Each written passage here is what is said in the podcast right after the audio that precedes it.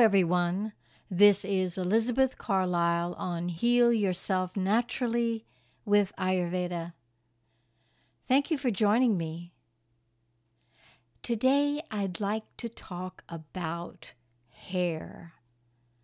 Now, this is a big issue for just about everyone. We all want a healthy, lustrous, full head of hair.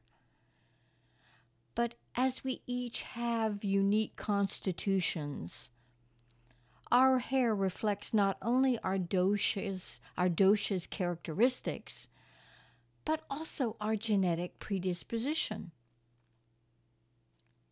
However, I think we can actually enhance these qualities if we do not possess that beautiful, abundant head of hair. So let's begin with the hair characteristics of each dosha so we might understand why our hair acts as it does. Take Vata, for instance. Vata people often have dry, rough, and kinky hair. It can easily break and produce split ends. Also, Vata people can get dandruff due to their dry nature and naturally the dry scalp. Pitta hair is typically straight, shiny, sometimes oily. Pitta people also often show a receding hairline as well as that inclination to premature graying, sometimes as early as in the 20s. Pitta men often are prone to baldness and may show early signs of this issue.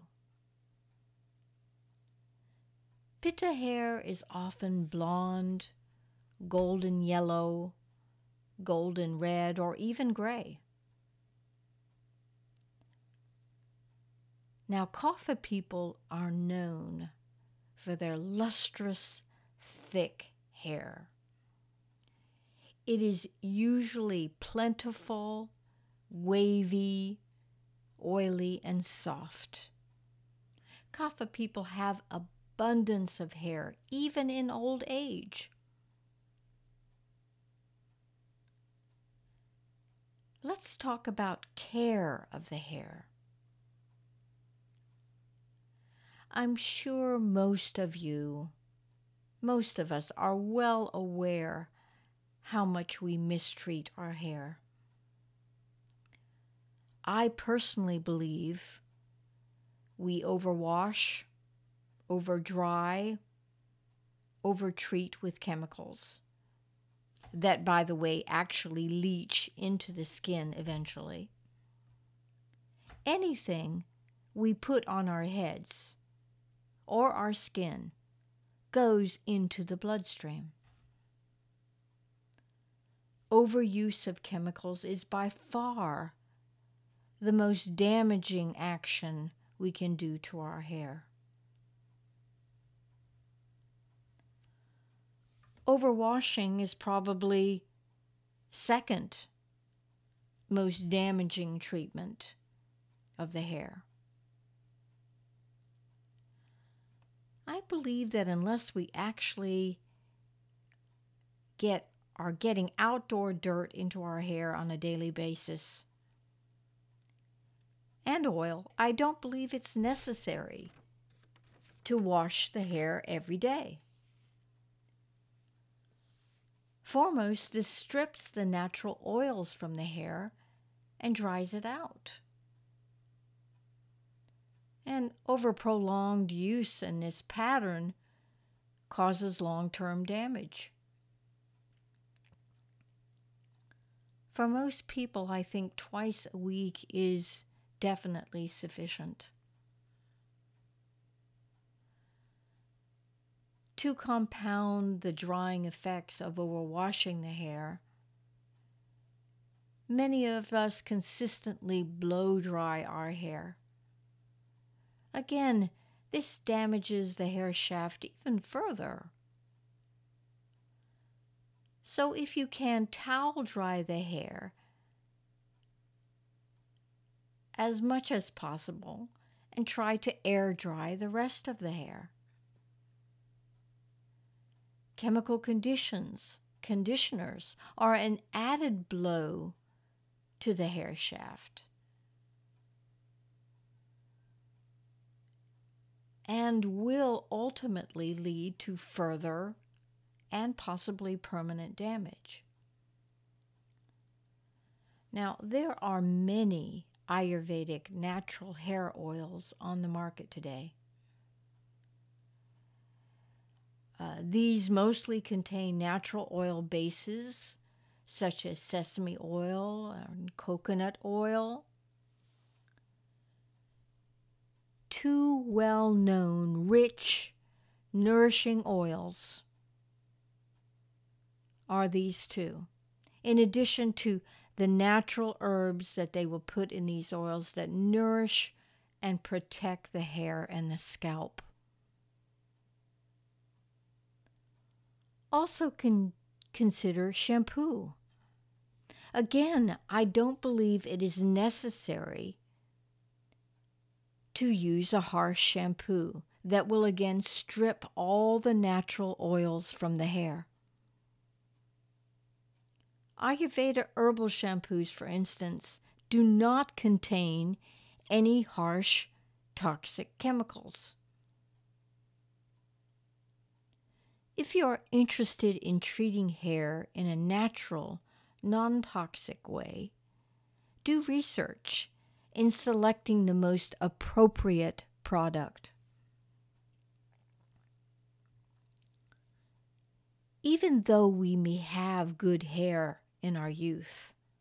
If we consistently apply harsh chemicals, our hair will suffer long term damaging effects that may result in thinning and overprocessed hair. We can make changes and enhance our hair with moderate methods that will ensure it stays healthy throughout our lives. In Ayurveda, we consider the hair to be a waste product of the bone tissue produced during the transformation of fat tissue into bone. So naturally, the care of fat and bone is important in maintaining strong, healthy hair. As always, a good diet, exercise routine, and adequate stress reduction methods are imperative to good, healthy hair. when the body's pH is low. And that means high acidity in the body. This acid eats the hair follicles. So we require good daily routines, including good diet, to ensure the best possible health for ourselves and our hair. And believe it or not, this also includes the liver. I just featured a segment on caring for the liver. If the liver is toxic, and this toxicity is acid, it too will damage the hair. Bringraj, and that's B R I N G R A J, Bringraj, happens to be a famous natural Ayurvedic herb. and it is included in many Ayurvedic products for the hair. It is also often formulated in Ayurvedic shampoos and conditioners because it increases the intelligence of the liver and actually detoxifies the acids that damage hair follicles. Now back to the bones. Since I have shown that the hair is a byproduct of bone formation, we have to be especially careful of taking care of our bones. If one is deficient and, and unable to d- absorb calcium and magnesium, the bones will be affected. And the hair will begin to show this deficit by becoming brittle and dry, with split ends, possibly breaking easily, and potentially falling out.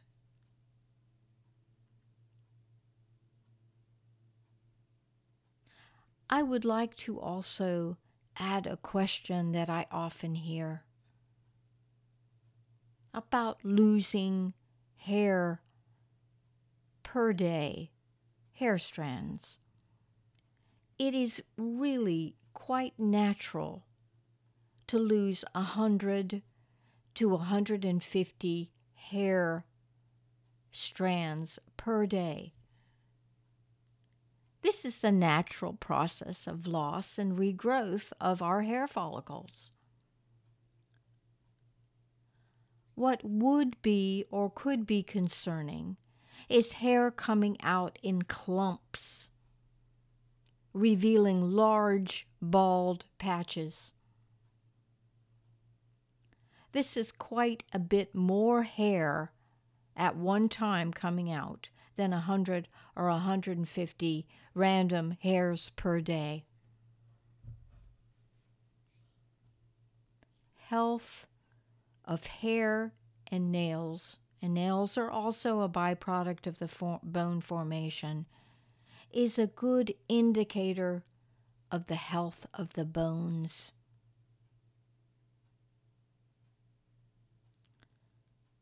Now let's look at how to care for the hair. I'd like to start with adequate exercise, which is imperative for maintaining good bone health. Any exercise that puts appropriate stress on the bones stimulates growth and strength of the bone tissues, and ultimately the hair. I would also like to put a word in for inverted yoga postures. Inverted postures bring blood to the head and actually stimulate hair growth. Remember, inverted postures are not for those with high blood pressure, heart problems, or pregnant women. Always check with your doctor before applying a new routine. A very simple activity that can stimulate hair growth is tapping the head with a wire haired brush, br- bristle brush, or even the fingers. Tapping all over the head several times daily will indeed stimulate hair growth. It's stimulus to the hair follicles to grow. One of my one of my favorite yoga rituals is to grab handfuls of hair and aggressively rub the hair scalp back and forth, back and forth. Again, this is great for stimulating the hair follicles. And finally, in Ayurveda, we believe oil massage into the scalp and the hair is most beneficial for the hair. If you look up these oils that I've mentioned on the internet, you will find there are quite a few natural oils on the market, Ayurvedic oils without chemicals or toxins that will nourish the hair and stimulate growth. This is what the hair follicles need. This is what the skin needs. We require that oil, especially in wintertime when everything is drying out. These oils are good for all body types.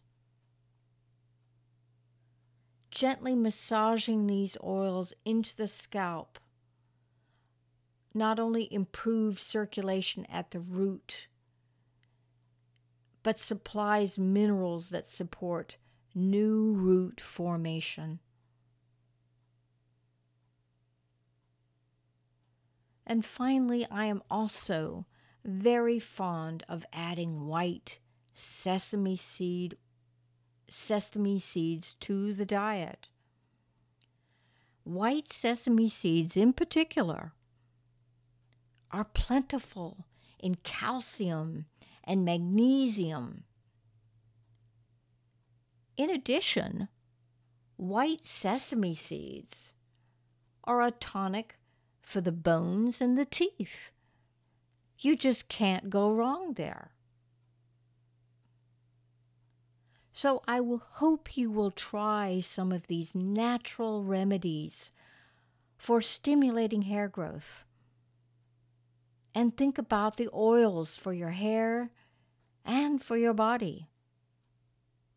It's important, and you will relish the benefits. My affirmation for today My spirit is strong and healthy. I easily overcome any health challenges. My spirit is strong and healthy. I easily overcome any health challenges. Thank you for joining me today. Please join me again, and I'll see you soon.